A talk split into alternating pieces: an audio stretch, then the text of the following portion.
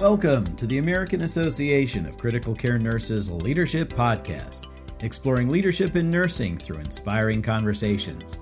Today's episode is sponsored by AACN's online community forums, offering peer support to nurses on a variety of topics, with information available at aacn.org forward slash online community. Now, here's your host, AACN's Chief Clinical Officer, Connie Barden. This is Connie Barden, and I'm thrilled today to get to talk with not one, but two guests. I'll be talking with Hunter Jeffers, who's a nurse manager, and Levi Wynn, who's an assistant nurse manager.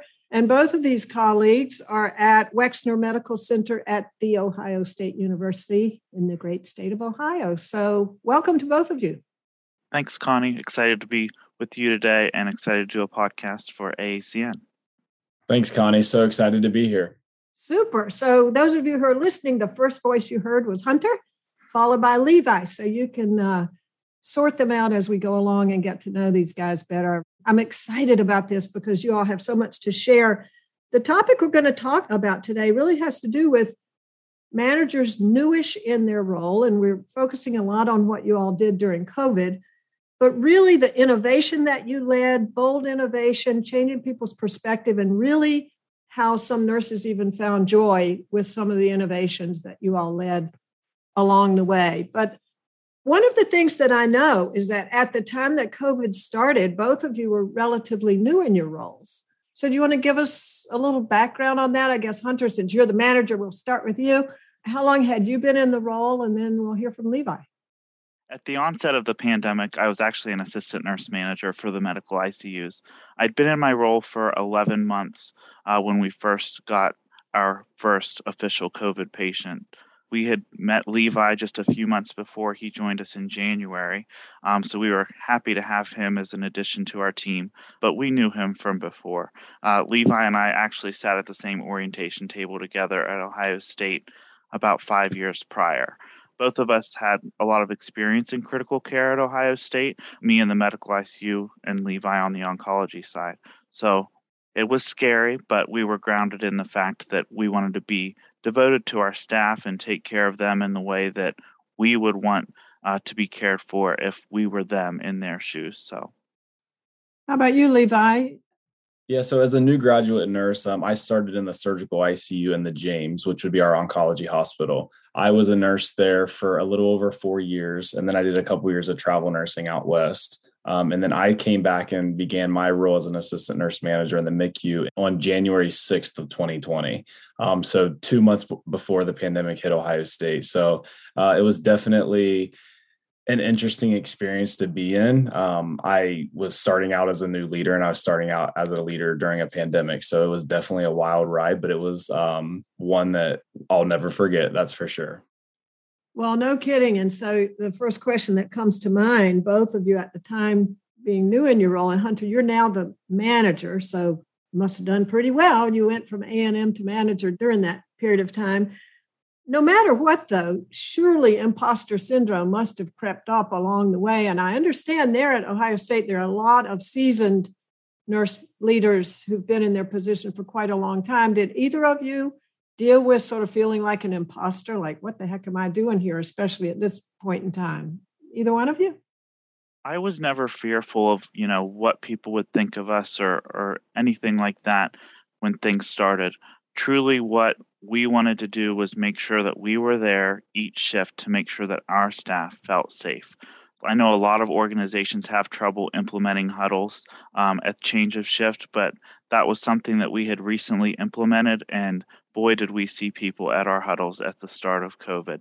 Things were changing seemingly every 12 hours, policies from the CDC in our state and in our organization. So we made sure that we were there so that they felt safe so that they felt they knew what was the most up to date. And we took that on on our unit because we wanted to be there to relay that information. And i think that communication early on and you know levi only being you know with us for just a few months and everyone's willingness to be present come to work every day show up take care of our patients our jobs take care of our staff. So that was our drive and that's what that's what we were here to do I would piggyback off of that and say too, um, Hunter and I both had five plus years of critical care nursing experience. So um, we both were charge nurses in our unit. So although we weren't like managers or official leaders, we were leaders on the unit. We were, you know, in charge of staffing and uh, making sure all patients were being taken care of. So we were leaders before, but now we were just like official managers uh, in the medical center. Like Hunter had said, um, you kind of just with the huddles everybody this was new for all of us so everybody just came to huddles and you know things were changing minute by minute hour by hour so that was one thing that uh, just ensuring that we had we made sure our staff had the information they needed to be safe and take care of their patients was very important. You led me levi right into my next question which is um, a lot of times we hear that it's hard for folks who've worked in a staff role and then become like a boss of sorts, whether it's ANM or manager or something. Would you all say, either of you, in this case, it was a help or a hindrance? People suddenly see like, oh, who left you in charge here and so forth? Or was it really helpful in, in this situation that you found yourselves in? I think it gave us an opportunity for our staff to know who we were before the pandemic and, and you know that they could trust us. They knew what kind of nurse we were they didn't know what kind of leader we were going to be, uh, but they could trust in what they knew about us from before we stepped into that leadership role and just kind of build on that. But they saw in us what we were trying to do. And ultimately, I think we're all the better because of it.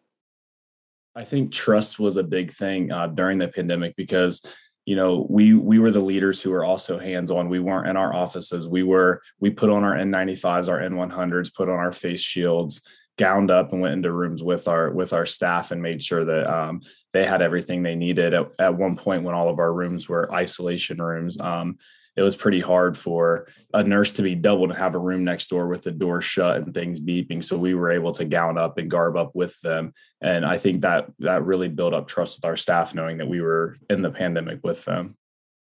Yeah, I totally get that. And I think I'm probably going to guess the answer, but with both of you being relatively new to the leadership role, the official leadership role, did you ever waver in your decision? Like when you went home at night think what the heck was i thinking that i stepped into this? And so forth. Did you ever rethink that and think boy would it be simpler if i was just back being a staff nurse again?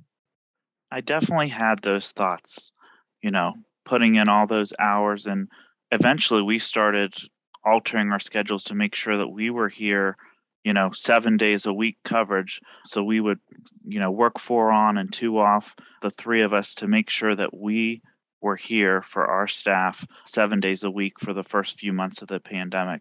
So, you know, when we were putting those hours in at first, I was like, oh, those 312s were nice. But I knew that we were put in that position, like to take care of our staff for, you know, not only were our staff asking us questions, but as we started to get into the pandemic, even you know seasoned physicians didn't really know what we were dealing with at the time. So leaders were asking us our opinions on things. We were very vital in work groups above and in relaying information to our staff. So i think that was so important that we were being asked what are you seeing? What do we need to do? How can we provide for you and your staff how about you, Levi? Did you ever think, "What the heck am I doing in this job? What was what was I thinking?" Yeah, I would definitely say those thoughts had crossed my mind. Um, when I came into this role, I had just finished travel nursing out in California. So I left like the sunny, warm weather, palm trees, beach every day and came back to a to a pandemic in Ohio. Um, but I would say, you know, we're leaders for a reason. And yes, the 312 sound great when when you're there five days a week now. Um, but ultimately, like we're there to lead, and that's what we're obviously that's what we wanted to do. So this was actually a although it was a terrible thing, it was something where we grew professionally, we grew personally, and I think that it was it was great. I think we did very well leading during this time. Uh, sure sounds like it. And I've heard that you all lost minimal number of nurses. Do you want to comment on what the retention of staff has been like for you? A lot of people have lost a lot of staff thanks to the pandemic. What was that experience like in your unit? So we actually expanded during the pandemic. Uh, we are a, you know, medical ICU, pulmonologists are our attendings. Um, so it was obvious that we would be designated as a COVID unit. Um, but even before the pandemic, we had a huge need in our medical center and in our state for more medical ICU beds. Um, so we expanded from 36 medical ICU beds to 48 medical ICU beds during the pandemic, which required us to hire and onboard 50 new nurses. We were very selective and we onboarded an excellent team. Throughout all of those interviews and everything that we've said about this, our team is a family and our family only grew stronger in the pandemic because of our shared experience. You know, we have nurses on our unit that have worked with us for over 20 years. They had never seen anything like this. Uh, they compared it to other you know public health crises that they had experienced in those first few weeks and months but it was obvious a few months in that this was totally different so we are happy to still have many of those 20 uh, year veterans with us and i think something we're going to talk about in a little bit is the innovation uh, that we had on our unit. And I think the innovation combined with the communication and all of the efforts that we put in to make sure that our staff felt safe are the reason that they're still with us today. That is absolutely amazing and inspiring. And I would say, just listening to you, probably a direct product of y'all's leadership from what you've said. Absolutely amazing. Well, let's talk a little bit about that innovation. I know you probably did a whole host of things. What are some of the innovations you came up with that you want to share with us today? a lot of ICUs and medical centers across the country probably did similar things uh, to what we did when we were presented with many of the obstacles of, you know, like Levi had mentioned before, all of our glass ICU doors closed and difficulty hearing IV pumps and ventilator alarms. So, one of the first things we did was we went out and bought baby monitors. I think we cleared out all of the retail stores in central Ohio for our, our 48 uh, MICU beds so our staff could hear when the ventilators were alarming or, or when IV pumps were beeping. The next thing that came was that staff started seeing things on social media, and they, I remember distinctly our medical director uh, reaching out to a few of us managers and saying, you know, what do you think about these IV pumps and putting them outside of the room. How can we do this? Anecdotally, he sent it to three managers, and the manager that had been here the longest said, I don't think so. Uh, and the manager that had been here the median amount of time said, maybe, but probably not. And I said, I think we should try. So he replied after the fact and he said, just so you know, this is how all three of you answered the question. And I think we're going to go with uh, the young guy here because I think he might be onto something. We decided we need to figure out how we were going to externalize our IV pumps for all of our continuous infusions, our pressors, our sedation. Uh, so we found an empty room. Um, you know, our medical ICU was full, but at that time, you know, the surgical areas were empty. Uh, so we found an empty room to test out uh, our IV pumps. We wanted to make sure that it was safe for our patients. Quality and safety uh, leaders were involved to make sure that you know we weren't missing any alarms or wanted to make sure that the process was safe. So the first thing we did was we got our IV pumps externalized. We did a pilot program for 2 weeks to see how much PPE could we save, if there were any risks to the patient, and then how our staff felt about it. Did they feel like it was safe for their patient? Did they feel like they were safe and that we were protecting them from some risk.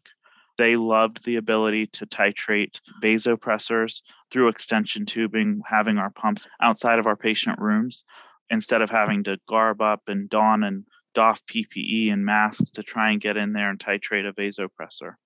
The next thing we did was we heard from our endocrinology colleagues, and they said, you know, the FDA uh, just approved continuous glucose monitors for use typically that's an outpatient device, but emergently, we'd like to help you innovate and bring these into your ICU. We see that you guys already have your pumps outside the rooms. We can't send a nurse in every hour to do finger sticks and get uh, blood sugars on your patients who are on continuous IV insulin. Let's see if we can make these continuous glucose monitors work in an inpatient setting. So then we had to go back to innovating and making sure that it would work through our drywall from a distance through our glass doors? Would we be using Bluetooth or Wi Fi uh, for these devices? We came up with a process with our endocrinology NPs and our clinical nurse specialists, uh, and we developed a protocol for applying continuous glucose monitors to our patients who are on IV insulin. Originally, we were wanting to save PPE and protect our staff.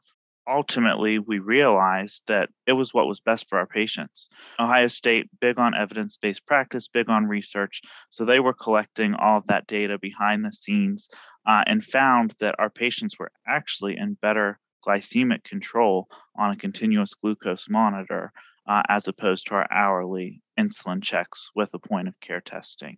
Ultimately, our goal as nurse leaders was to protect our staff and save PPE, but ultimately we found out that we were protecting our patients and providing a better quality of care for them. That's absolutely amazing. So we innovate for one reason and we have all kinds of other outcomes for another. And I heard a whole lot about collaboration around that.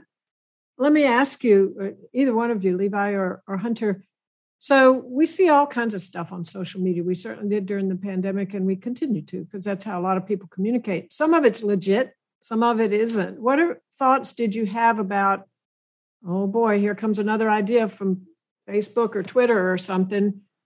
We can't just run off and do this. So, what kind of thoughts do you have when things come to you from these unconventional directions, including social media? How do you safeguard safety? having others in your institution know what innovations we're trying and all that kind of thing. You all have to deal with that. So I definitely think, you know, we've seen fake news on the media as the pandemic went on. Typically, organizations are very risk averse, and there's a lot of red tape and bureaucracy to get things approved.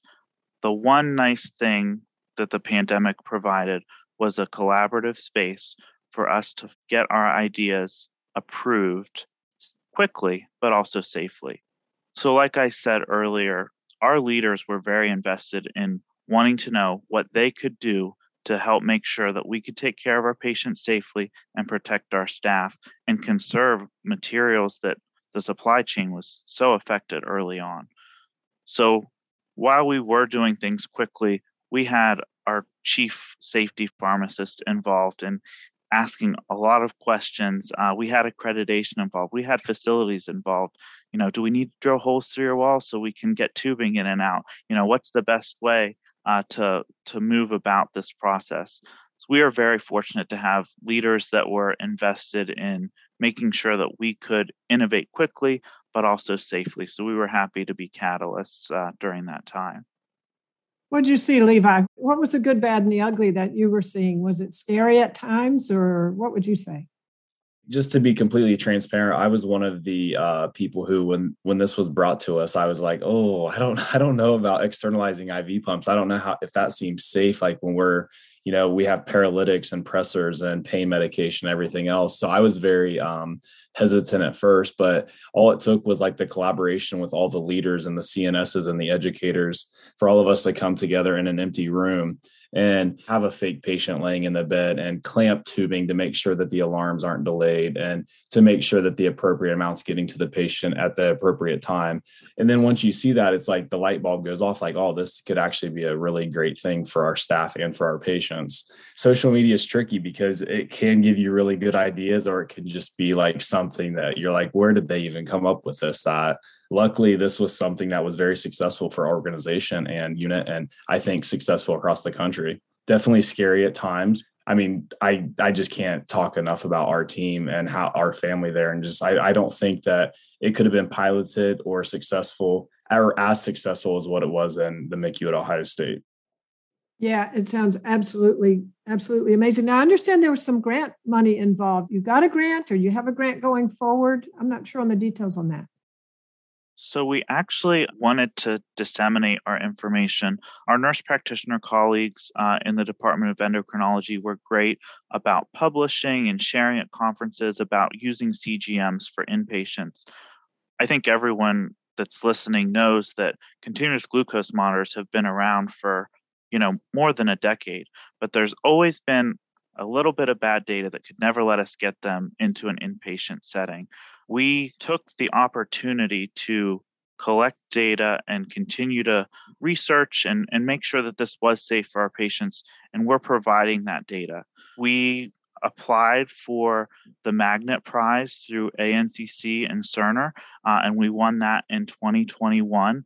Um, and that was a $75,000 award for our unit and our organization that we were proud to receive and continue to, to spread this knowledge.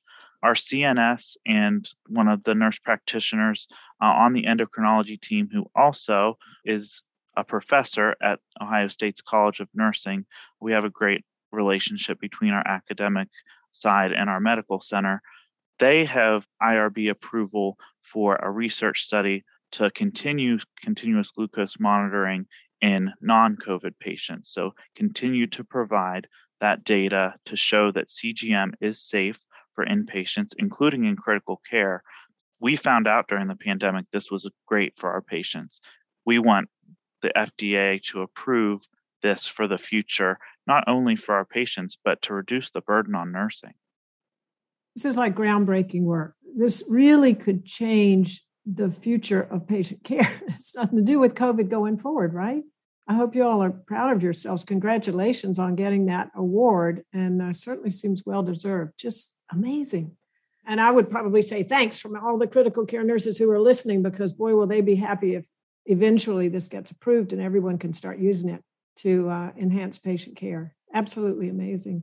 Let me ask you this. So, newish leaders, boldly innovating, scary times, pandemic. What would you say this leadership journey that you've been on? What are, I don't know, one to two or three or four lessons that you learned leading through an experience like this? That's a really good question. Uh, being a new leader, I would say the the first thing that I learned is the importance of presence on the unit. I've worked at a lot of large academic medical centers across the country, and you know, you don't see like leadership presence like you do at Ohio State and in the MICU in general. We're the type of leaders who um, will will be in our office for a few minutes checking emails, or if we have a meeting or something, but then we're up out of the office, rounding the units, checking on our staff. Even if it's just, hey, can we help you with a turn, or hey, can we help pass meds, just to like alleviate some of the the things that you need to do. So I would say presence is huge. Communication is probably top as well it's very important to our staff. They know that we're getting a lot of the information via email, and then they're just kind of waiting for us to pass it along to them. So communication with staff is is very important. I would say this is where I'm going to have to pause because I need to think for a second. so communications presence, uh, teamwork. Teamwork is huge. You know, like Hunter was speaking to before, we altered our schedules to be 24 uh, 7 in the unit. And that was something that you don't really see from a leadership team. We were there Sunday to Sunday. I would maybe come in at 11 a.m. and leave at 10 or 11, 12, 1 a.m. Somebody else was coming in to take over the morning and the day shift. I think that those are really important things when you're becoming a leader, just to realize like your staff is relying on you and you're kind of the person that they're looking to for everything. Amazing. Hunter, anything you would add to that great list from Levi? I would add to his communication we get a lot of emails. We have to forward a lot of emails to our staff. We focused on trying to figure out different ways to communicate as leaders. You know, we have abilities to send texts to large groups um, through certain technology. So we would send text messages of important updates. That way, if staff weren't getting in their emails, we converted our staff meetings completely virtual and we added in PowerPoints and Zoom and Teams meetings, and we would send out links uh, to our staff meetings in text messages. That way, there were multiple f- ways for our staff to get the information that they needed, and we wanted to make sure that it was at their forefront. Our huddle was a great place. If you can be the one that's delivering that message as a leader and someone's not reading it in an email, you can set the tone for how it's communicated a lot can be interpreted from black and white words on paper. So I think that was something that was important to us is that our staff knew what we were communicating, but they also felt how we were communicating it. And like Levi said about presence, that's twofold for me. If I'm out on the unit helping, like I'm keeping up my critical care skills. I don't want to forget how to titrate a vasopressor or forget how to do a skill anytime we can jump in and help, I think not only is it great for us, but it provides our staff with the knowledge that, hey, my boss can do this. Keeps you relevant and they're going to relate to you a lot more. Yeah. Fabulous. I have to say, I hope I never wake up as a patient in an MICU, but if I ever do and I look up and see you fellows around, I'm going to feel really happy about this staff and this team that you've got there that's going to take care of me. It's just amazing to hear you talk about this. We don't have a whole lot of time left, so I'll wrap up with one question for each of you, whoever wants to go first. You're obviously very skilled and dedicated leaders. So, what do you see? What do you want to share? Like, what's next on your journey as a nurse, as a leader, as a human being? Anything you'd like to share?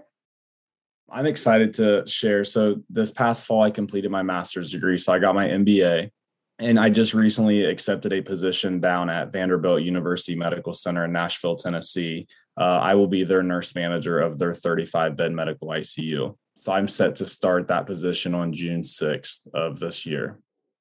That's amazing. The double congratulations, an MBA and a brand new role as a nurse manager. You go, Levi. That's thank you so much. Incredible. Yeah. Hunter? Yes, we're so proud of Levi. Uh, he's my first protege or mentee to leave the nest. So I was very sad uh, to lose a friend and a colleague, but so proud of him taking over a medical ICU at another uh, well renowned academic medical center. Next for me, I too completed graduate education during the pandemic and, you know, expanded our family at home, expanded our unit in the hospital. Um, so went from that assistant nurse manager role to the nurse manager role when we expanded our medical ICU capacity. I'm in my 10th year of nursing. It's been 10 years since I graduated with my RN degree. And I just found out this week that I got into Ohio State's doctoral program for nursing practice. So excited about that. Well, I'm just exhausted hearing about both of you. Congratulations to both of you. Very exciting and unending futures coming for you. Just just fabulous. I'll tell you what, I'm learning about being a leader from listening to both of you. I'm so appreciative that you took the time to talk today. Some of the things that I heard you say really are the power of presence. But what I would say you called out about that is one of you said, we wanted to care for our staff like we want to be cared for ourselves. Just amazing. And you talked a lot about our staff feeling safe. We took that on. We took it on as leaders. Like we really wanted to do this. And in that was trust. Both of you mentioned it multiple times. I think that's really key to being successful leaders like you've been. I think it sounds to me like it was important. You were leaders on the unit before you officially had it on your name tag. And in this case, it sounded like that actually helped. It doesn't always help people in the transition, but it sounds like that was particularly useful. It sounds too like you were the voice for your nurses. I think it was you, Hunter, that talked about we were able to talk up in, in work groups and you know with other colleagues about what the needs were and come back and talk to our nurses on the staff really being that go between i think probably because you had a lot of clinical credibility and leadership credibility you talked a lot about your staff as a family both of you said that. We treat each other like family, amazing retention rates in your medical ICU there. I heard tons about collaboration. I think yeah, I was writing it down. I heard nurse practitioners, physicians, clinical nurse specialists. We worked with facilities. We work at the School of Nursing, the pharmacy. Unbelievable. This is how we do really great work. And you all made this happen as leaders. I think the thing that really touched my heart the most is when one of you said, we knew we were put there to take care of our staff. And what I can tell you as we wrap up is I guarantee you, your staff knew that you were put there to take care of them. And, and I'm sure they felt it. So thank you both so much for taking the time to speak with us. And um, best wishes to you both on your very busy futures as leaders and human beings and nurses down the road. Thank you so much. Thanks, Connie. Thank you for listening to the American Association of Critical Care Nurses Leadership Podcast, proudly sponsored by AACN's online community forums, with information available at aacn.org forward slash online community. We welcome your thoughts on this episode or ideas for future topics. Feel free to email us anytime at podcasts at aacn.org.